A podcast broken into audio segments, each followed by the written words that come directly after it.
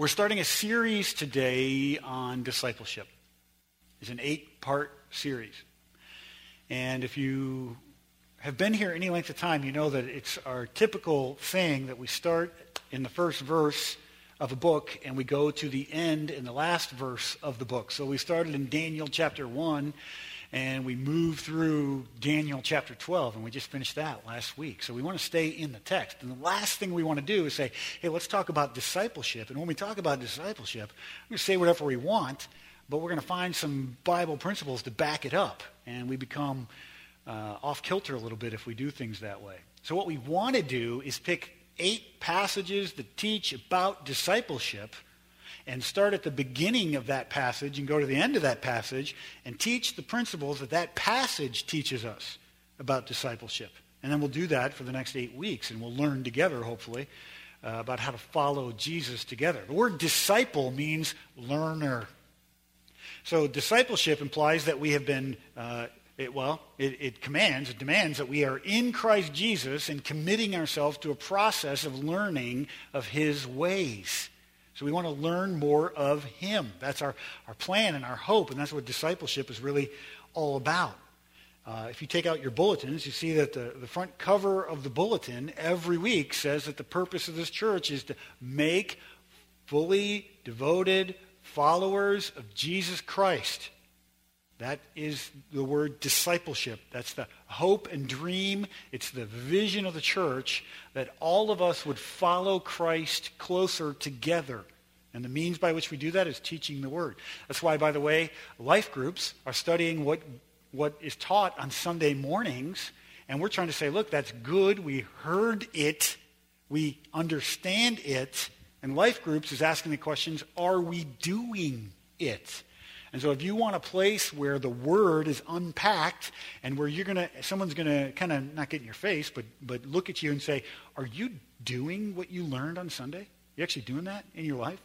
That's the plan of life groups, that we would take the sermon, we would put it in, in practice uh, throughout the week. And uh, so that's the heart of the series. And uh, over the course of the next uh, seven weeks after today, we'll really dig deep in there. So with, with that in mind, we're going to pray. And, uh, excuse me, we're going to read the scripture, and then we're going to pray, and then we'll jump right in. So let's, let's read this passage. Uh, I'll read it. You can follow along. Matthew chapter 28, verses 16 through 20.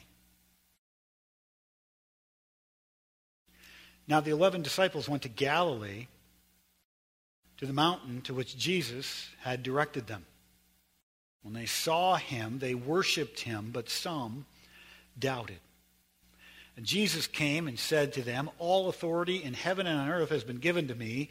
Go therefore and make disciples of all nations, baptizing them in the name of the Father and of the Son and of the Holy Spirit, teaching them to observe all that I have commanded you.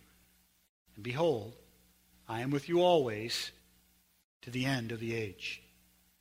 Let's pray. So, Father, as we come to this passage, we need you.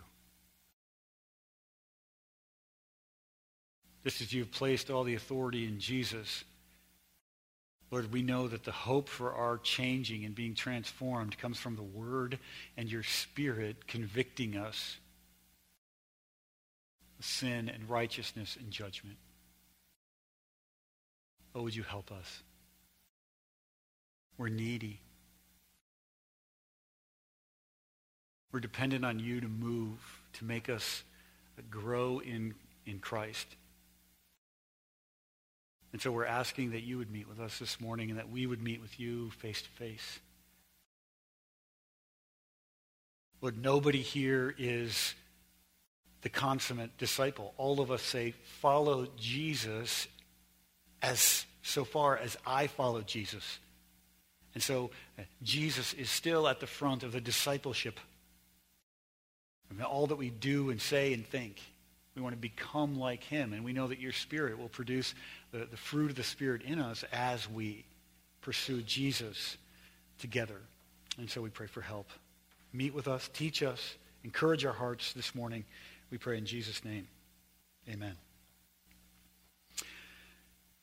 Well, as we start this, uh, this process, the, the master plan of evangelism, and we start this series together, I'm just going to kind of walk through uh, uh, two sentences this morning. And the first one I'm going to throw out there immediately. It's actually half a sentence, and we'll pick up the second half of the sentence in a minute. That since the res- resurrected Christ has been given all authority, we should probably have a little dot, dot, dot thing, and we'll pick that up in a minute. But we see that in verses 16 through 18. Now the eleven disciples went to Galilee to the mountain to which Jesus had directed them. And we see the first thing I want to kind of point out is that disciples obey the Lord. Jesus had directed them what to do, and they didn't argue. They didn't not show up. They took initiative so that they could obey the command of their Lord. You and I aren't called to debate commands with Jesus. We're not called to negotiate what we feel like doing or want to do. We're called to obey what he's called us to do. And in his very first verse, his disciples obeyed him. If you look at the, the verses here in, in Matthew 28, uh, we, verse 16, we even wonder how did they know exactly where to go in Galilee?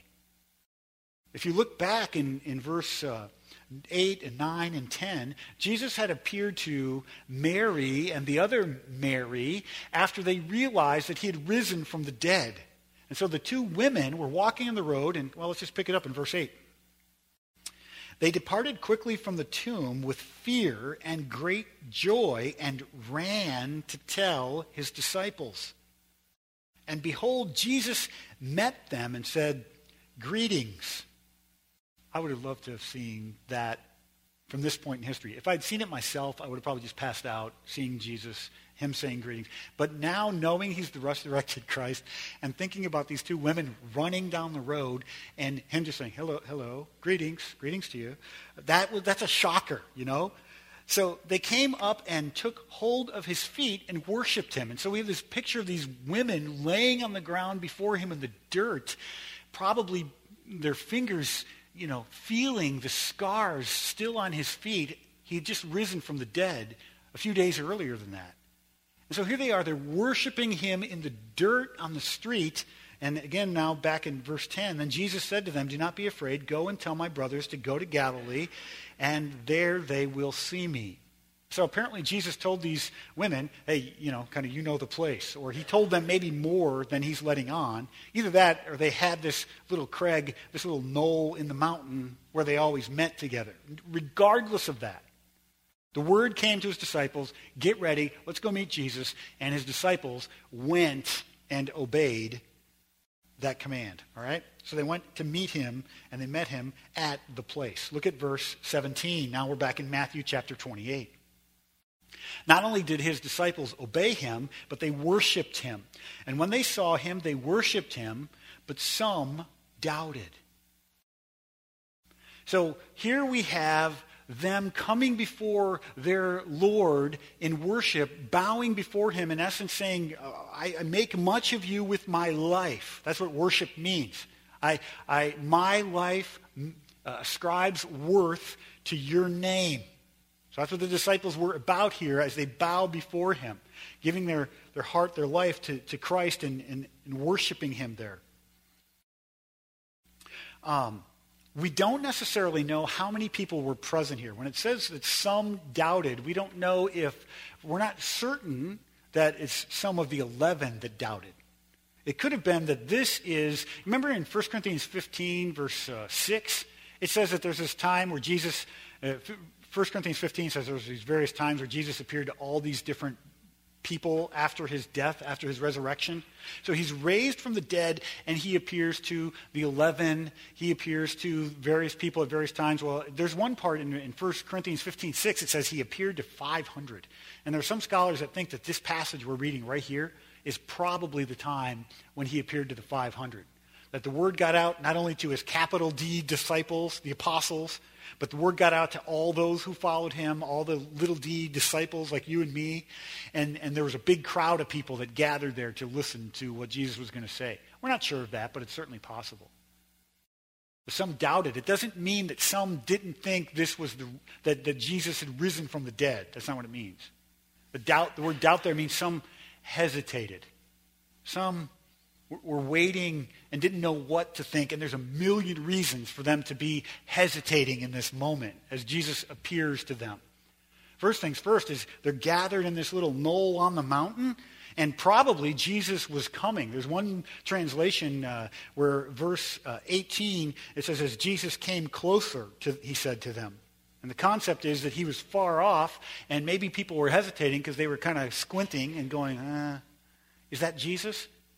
Remember the, the disciples on the road to Emmaus walked with him for quite a while and didn't even recognize him in his resurrected state? So his body may have changed somewhat and he was less recognizable. So don't think that that word doubt there means that there, there's these people that just still weren't sure that this was the Messiah. What it means is there was a hesitation in their heart saying, mm, who, is this him? Here, here's the other thing that, that may have given them reason for hesitation is what does this mean? So he, he died. Jesus raised the third day. Is he going to stay with us now? Is he going to, okay, so now that he's defeated death, why doesn't he just set up shop with us and we could reign with him? The 11 connecting with him. Here we are, the superpower team.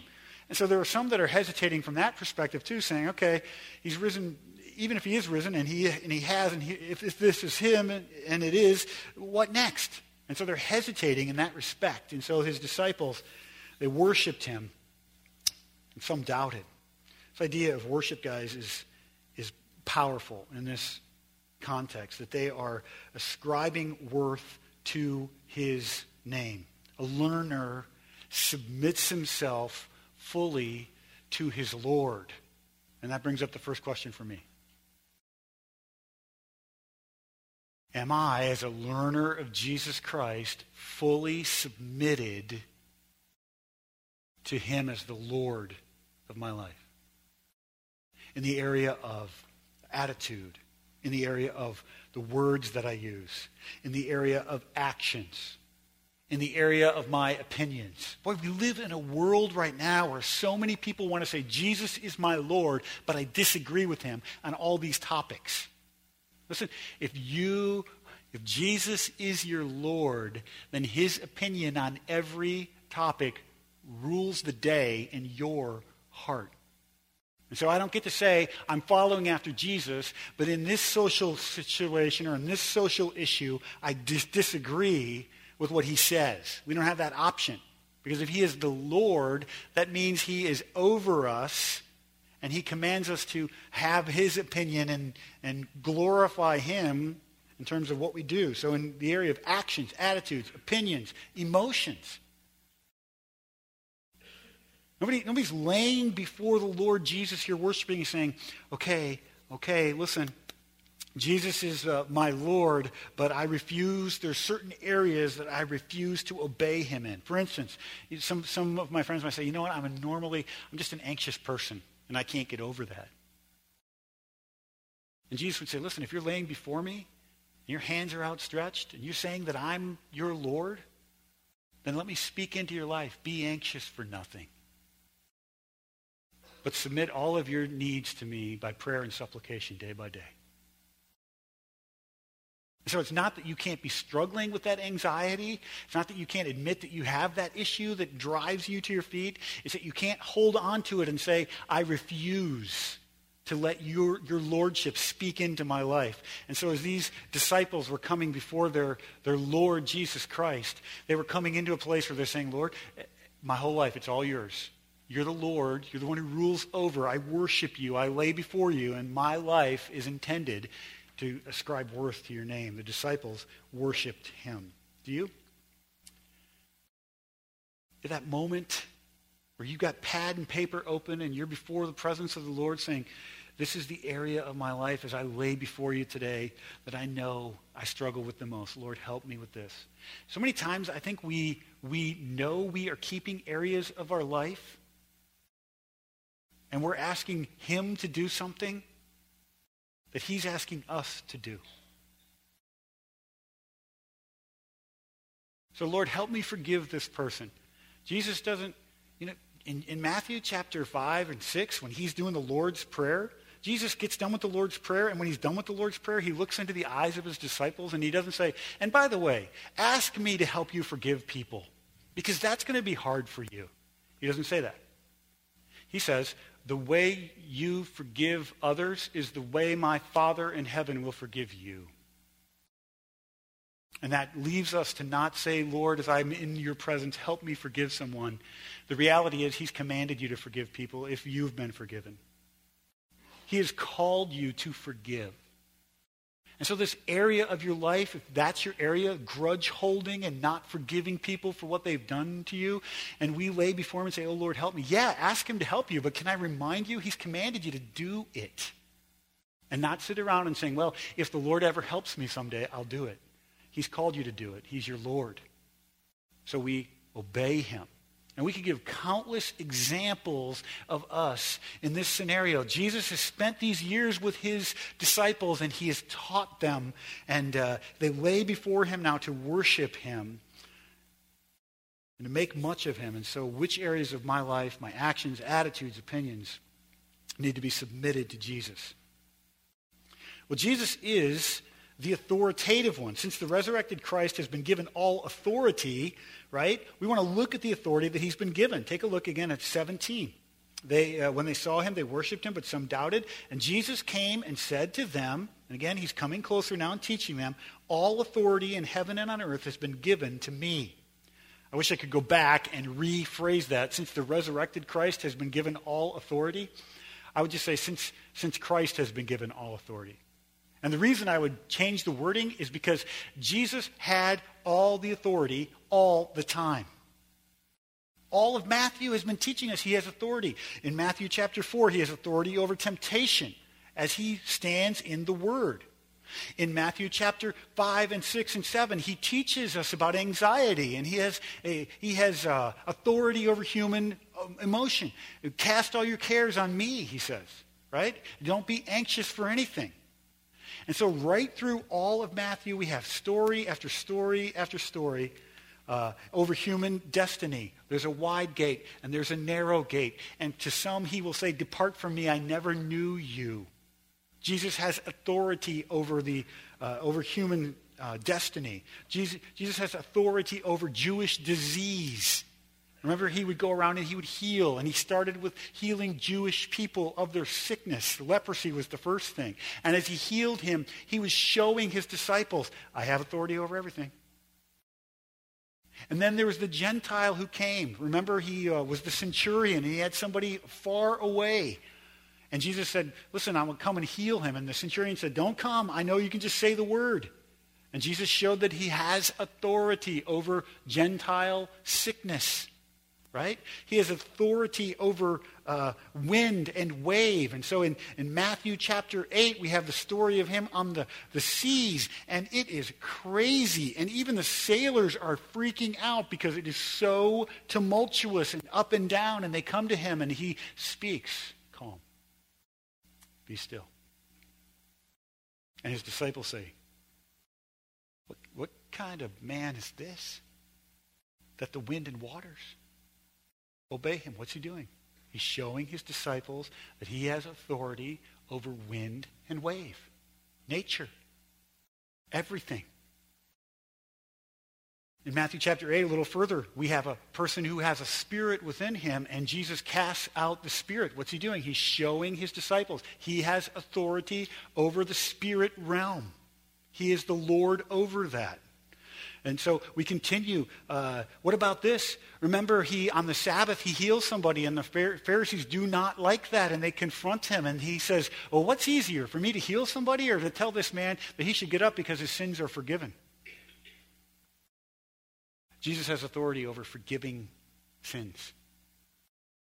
His authority over everything. In Matthew chapter 11, verse 27, let me just remind you that Jesus didn't claim to have authority because he rose again.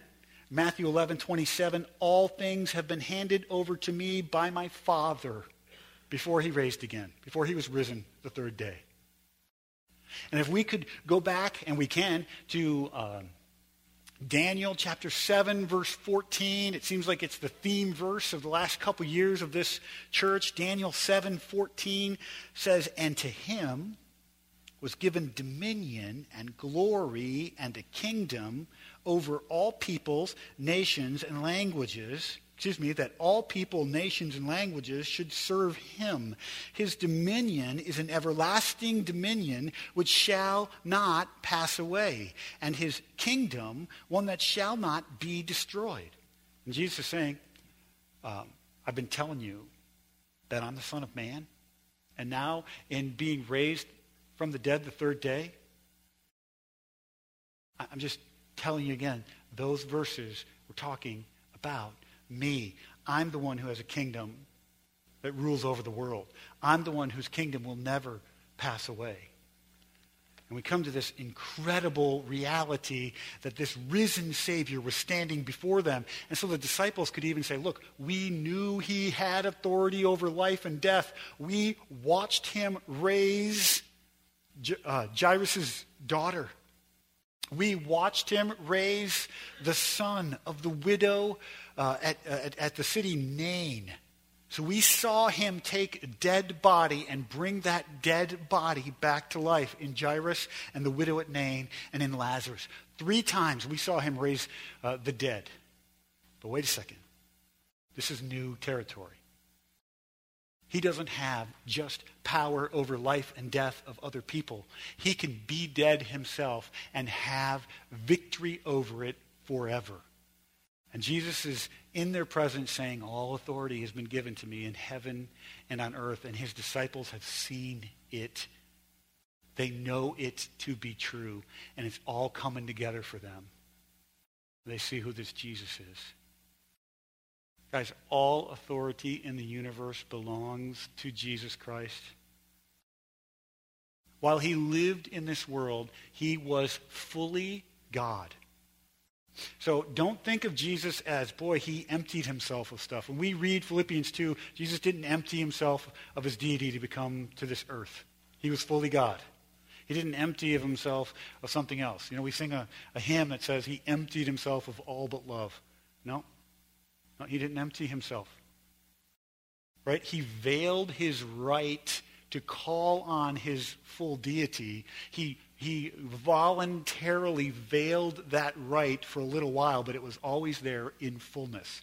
And Jesus is saying to his disciples, I'm risen from the dead, and I'm taking that veil and I'm pulling it back so you can see who I am, the Son of Man, the second person of the Trinity. I am the one who has been given all authority. I love the, the phrase that he's been given all authority. You know what that means?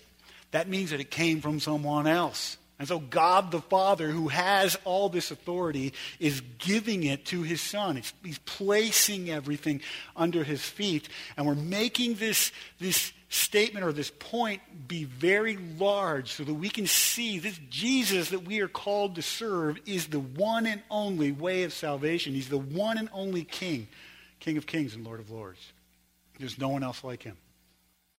That's what makes it illegitimate to follow another religion or to follow another leader because only Jesus has all authority. Only Jesus can forgive sins. Only Jesus has power over life and death. And so someone comes to us and say, well, isn't the point of religion to make good people? No. The point of all religions is not to make better moral people. The point of Christianity is to save forgiven sinners. And only Jesus can do that. And he's making the point to his disciples as he appears to him, appears to them here, that all authority has been given to him in heaven and on earth. And so he sends them on a mission with that authority. And we take a look now at verse 19. Go therefore and make disciples of all nations, baptizing them in the name of the Father and the Son and the Holy Spirit and so, number two, that uh, uh, since the resurrected Christ has been given all authority, those who follow him must teach people from every nation to follow him. We are given a mission. Therefore, or because of all this authority, go make disciples. So there's one command in this verse, right? It's this command make disciples. This is what all of us should be about. We should make disciples with our life. And so we'll, we'll read it uh, uh, trying to understand well, what is the going And what does the baptizing and what does the teaching have to do with it? Aren't we all commanded to go and baptize and teach? Well, we're all commanded to make disciples. And we make disciples by going. So you go to work. Make disciples as you are going to work. Make disciples as you are going on a walk in your neighborhood. Make disciples as you are going to be a neighbor.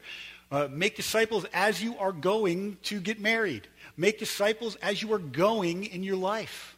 Right? So, so the, the command is that all of us who have grown up and understand who Jesus is and understand his authority should go make disciples. Just, this command is not to the 11. I love the fact that we don't know how many people are gathered here. We don't know if there was 11 or 500. I think that's great. The bottom line is, it doesn't matter if you're a capital D disciple who was called by Jesus and followed him for three years and then he died and rose again and, and said these words to you, or if it's you and me today in Sheboygan, Wisconsin, these words are uh, a command over your life and my life as we grow up in Jesus. Make disciples. So the next eight weeks, we're going to say, well, okay, how do we do that? We're not going to fully answer the question today, but we are going to point out some principles here that we can learn from this passage. The first thing we see is that it's a command to the disciple. If you're newer to this church, you are not commanded to get in a discipling relationship with somebody. Right?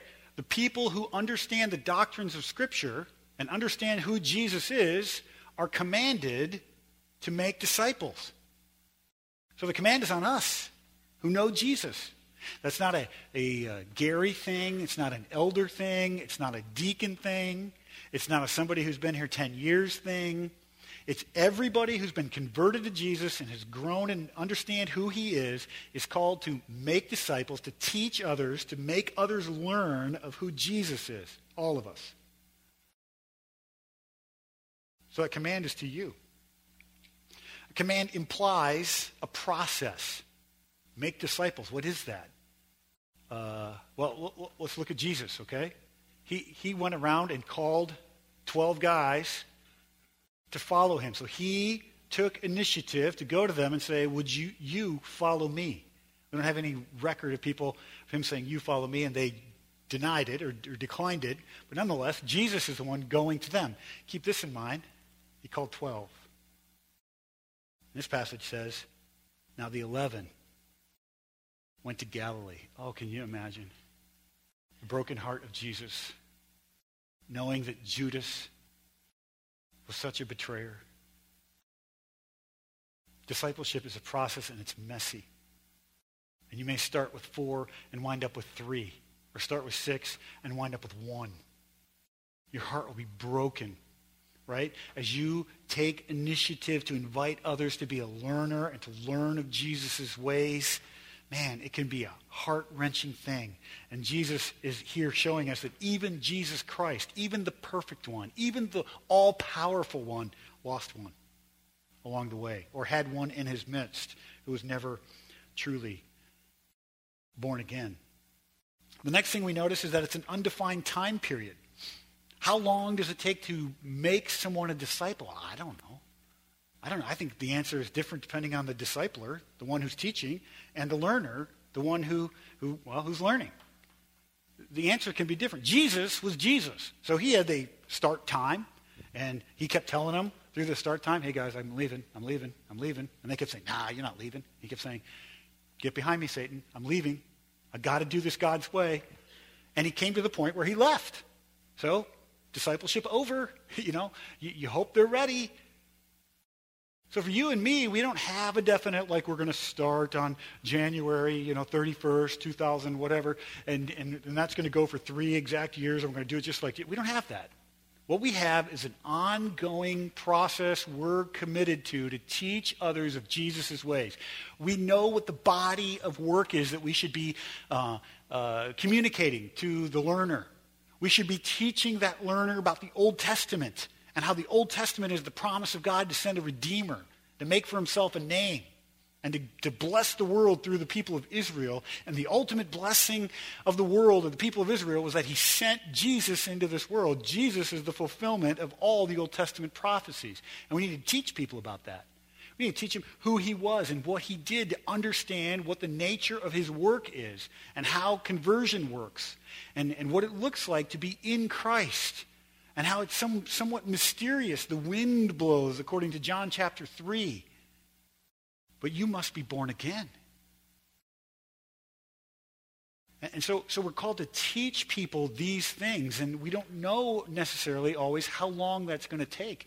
We're also called to teach people these things according to their own life. So, so we, that really implies that there's this big, huge relational context to discipleship. Can I just tell you, in my life, I think this is the thing I struggle with the most. Jesus made himself available to 12 guys, and his whole life, day in and day out, was teaching them his ways, teaching them scriptures, encouraging them to pray, feeding people and announcing the gospel to others. And so we have this example of him living in the midst of his disciples. And let me just say this, that a three-year process of discipleship, it seems like he devoted himself more to them time-wise at the end of the process than he did at the beginning. So more and more and more he's available to them, to these 12 guys, as he disciples them. Now, we don't, we don't live in a world where guys hang out together hour and hour and hour, hour after hour, all day long. We just don't live in a world like that. So I don't believe that we are called to try to make 2015 Sheboygan into first century Jerusalem. To make our lives like that. We're not called to that. But here's what we are called to do. To be in each other's lives. We're, we're called to have such a close relationship that, that if, if there's a discipleship thing going on, that that discipler can look into the life of the, of the person he's teaching the ways of Jesus and say, listen, there's an anxiety thing here. There's a fear thing here. There's a disobedience with money thing here. You, uh, do you really talk to your kids like that? Right? So that we are teaching the people around us the fullness of what it means to follow after Jesus and not just a bunch of information. We don't want our disciples to know all the doctrines but not apply them to their life because discipleship doesn't imply information, it implies, it implies learning the lesson. So we want to learn the lesson to observe the commands, not just to know the commands. And that's what verse uh, 19 and 20 get to in just a minute. So this discipleship process, it says, look, go therefore and make disciples. You and I are called to make disciples as we are going. And, and the, the means by which we'll do that is the baptizing, baptizing and the teaching. Guys, baptizing, we should be, we should be training the people around us to understand what baptizing is all about. You realize that when we are born into this world, we are God's enemy. The song that Bennett led us in a little while ago, it said, Once your enemy, now seated at your table. And so we aren't seated at God's table as some outsider who is a servant who just gets to eat some crumbs. Do you know that He has lavished His love on us? Do you know that, that to be uh, to be at his table means that we are no longer servants, but we are sons, fully adopted into God's family. Do you see the huge identity change that has taken place when you used to be outside and going your own way, the object of wrath, but he has adopted you into his family? Baptism is helping you understand that God the Father has adopted you because we baptize you in the name of the Father. We baptize in the name of the Son. And so when we baptize someone, we help them understand that they used to be the, the object of God's wrath, but Christ has bore the punishment of that sin. He has taken the wrath of God against your sin and my sin and we had no ability to walk in newness of life because we were dead in our sins, Jesus rose again the third day. These people are experiencing a Jesus risen before them, standing in their presence, going, He has conquered death and hell. If He lives, I can live forever. And then he's, he's saying to these guys, Listen, I'm leaving, and I'm going to leave the Spirit for you, and it's going to be good for you that I go. He doesn't do this in Matthew chapter 28, but if you want an explanation of Matthew 28, 20, go to John 13, 14, 15, 16, and 17 and read about the ministry of the Spirit. That it's good that Jesus is going because now God is going to take up residence by the power of the Holy Spirit in your life. And so we need to teach about baptism. That your identity used to be object of God's wrath. It used to be you didn't love, but instead you hated Jesus, and you could care less about the Holy Spirit and his work in this life. But now I stand before the whole world, and I am baptized in the name of the Father and the Son and the Holy Spirit, and I am making a statement that everything about my identity in this world has been completely changed by the Father and the Son and the Holy Spirit. That's not a huge deal in Sheboygan, Wisconsin. But it's a big deal in India, Turkey. People lose their lives because they get baptized in the Middle East. And God has called us to stand before one another and announce to everybody, listen, I'm not trusting my Catholic work. I'm not trusting my Lutheran heritage. I'm not trusting the faith of a parent. I'm not trusting anything but the work that Jesus did, and I want to identify publicly with Christ in his death and resurrection. And so, listen, Father, God the Father, God the Son, God the Holy Spirit, I'm going to get baptized in their name. If you've never been baptized, can I just really encourage you to consider that that's, that's a step of obedience? That this passage was preached to adults that, that Jesus' words here were given to his disciples who are adults. He was saying to them, go preach the gospel and convert adults so that when they respond with their will, they should get baptized. Right? And I'm not throwing stones at you if you were baptized as an infant. I'm simply saying that the, the balance of New Testament teaching, New Testament teaching seems to show us that when someone can engage their will to trust Jesus, that then they stand before the world and say, My identity is not in the things of the past or in the works of man. I cannot add anything to what Christ has done. I fully identify myself in God the Father and God the Son and God the Holy Spirit, and I am showing my identity to the world. I encourage you to consider that if you've never done that before. And so those who follow him must teach people from every nation to follow him. Can I just really encourage you that there's an ethnic situation here going on? You see that? We need to make certain that we remove hurdles that are um, that, that are ethnic as, as well as we can. We need to make sure that we are not creating hurdles and keeping hurdles in place that are uh, nationalistic or racial in the way that uh, they trip people up. We've got to remove those things. And we've got to figure out how to bring the gospel to people of, of every tribe and tongue. So the first trouble in the church in Acts chapter 6, the Hellenists, that just means the Greek Christians, were coming to the Jewish Christians and saying, hey, you guys are overlooking our, there's a, there's a problem here. There's an ethnic problem here. And they said, yeah, let's, okay, let's get some deacons and fix that problem. Let's let the church fix the racial problem by making sure everybody gets served. Okay? So the church is called to bring the gospel everyone. Can I remind you that when this was taught, it was this was taught in Galilee. This was taught to a bunch of Jewish people. This was taught to, to a group of people. None of them spoke English.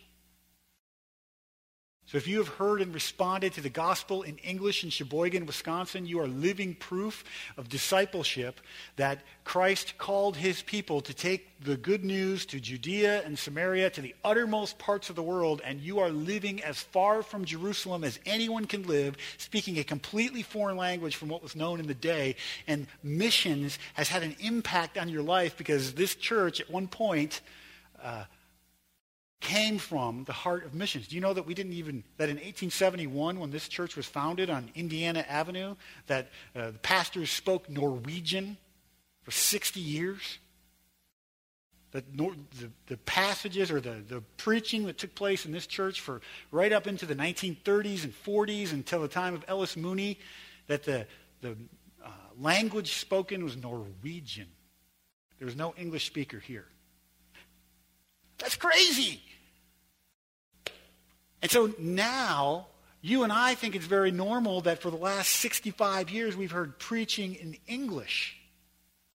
But listen, they, they tore down some racial, ethnic problems. Look at the passage again in, in verse 19. Go therefore, make disciples of all nations. Why, why is that amazing?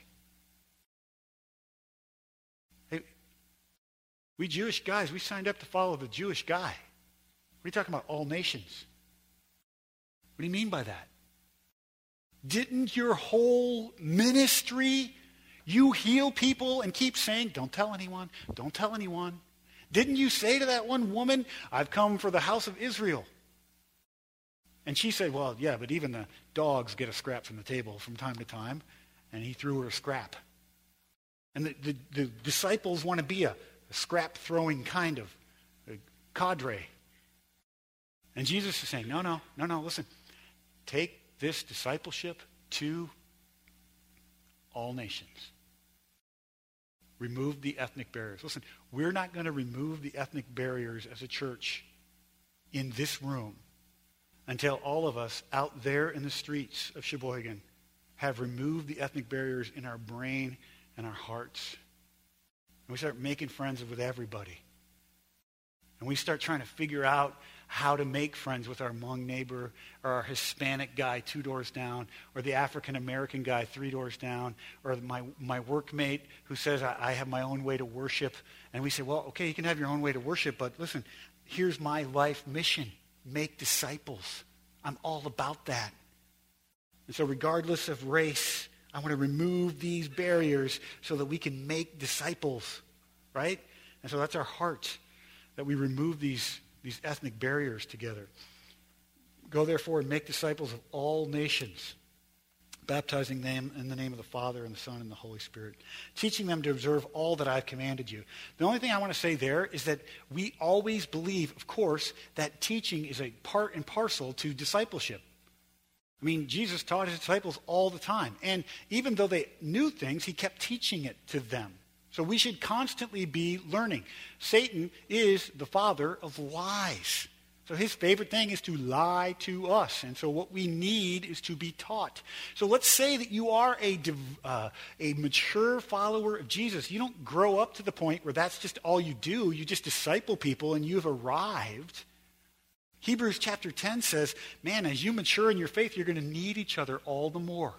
You're going to need to devote yourself to hearing the word. In fact, don't stop coming together as the manner of some people is.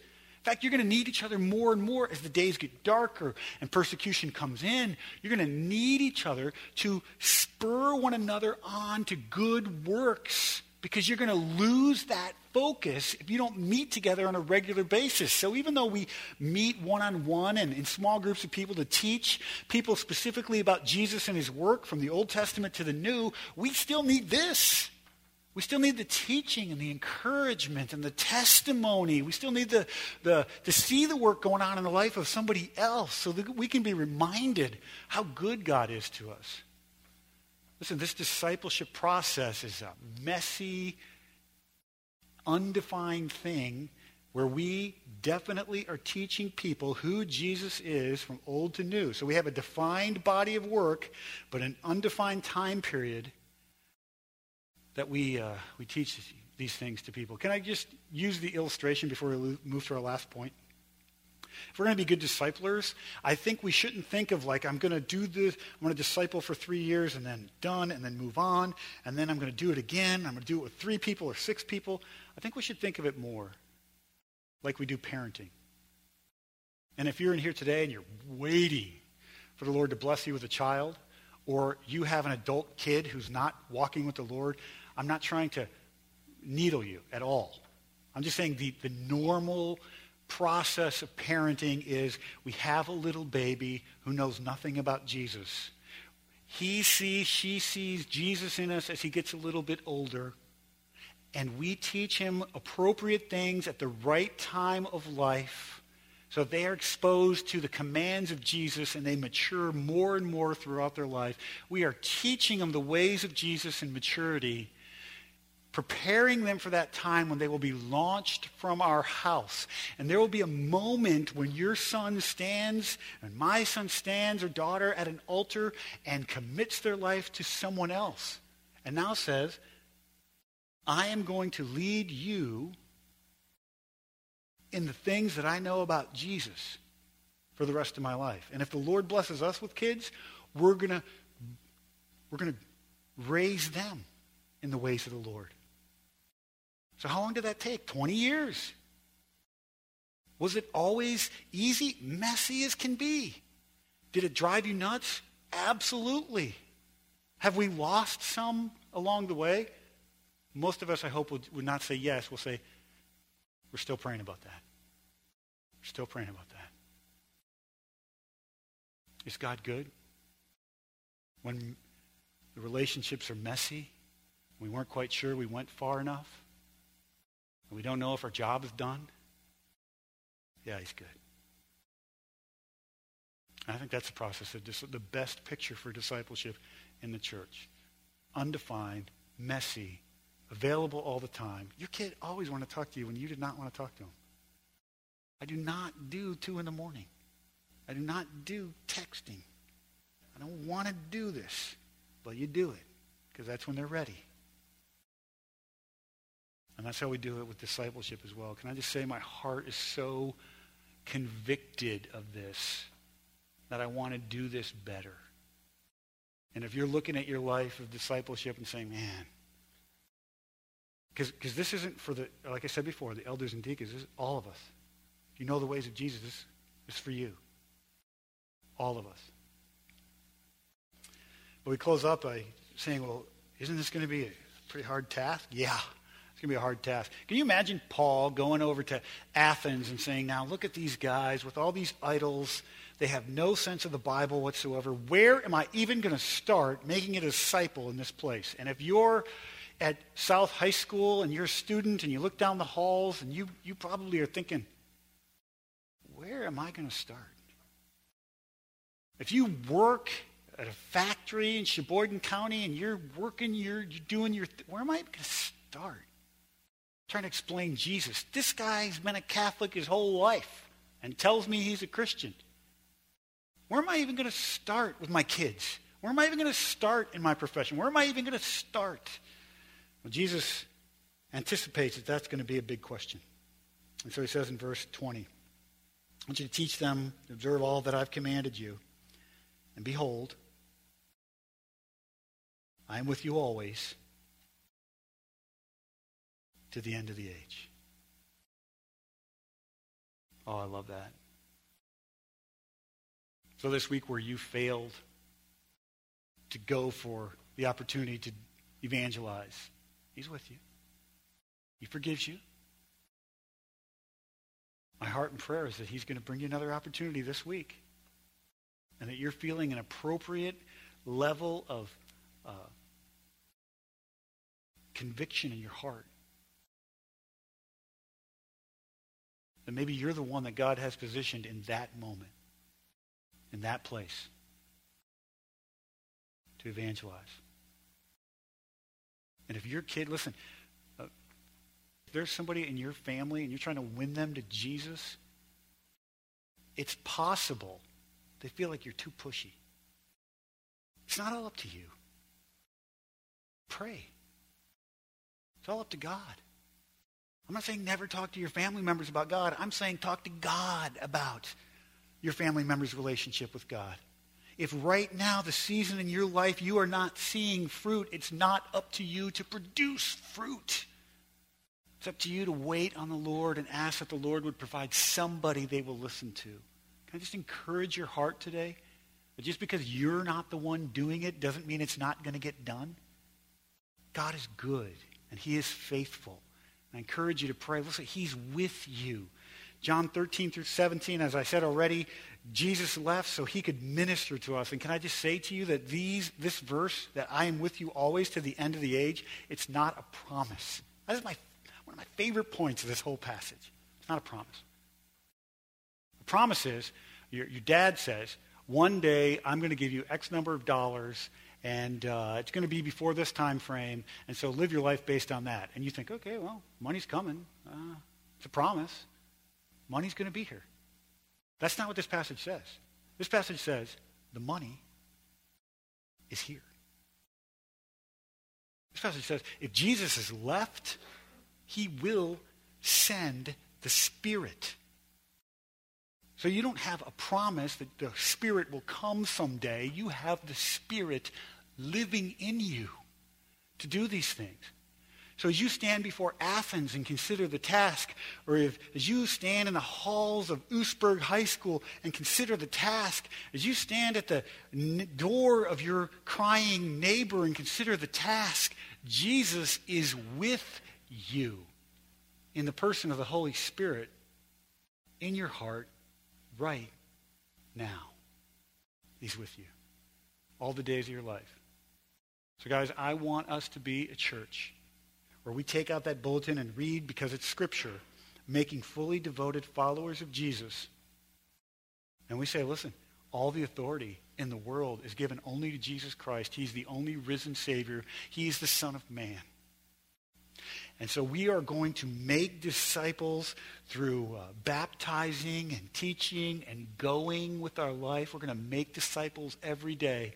And when it is hard, and it will be hard and messy, and we don't know what to do next, oh man, we are going to take such comfort in knowing He's with us as we do this together.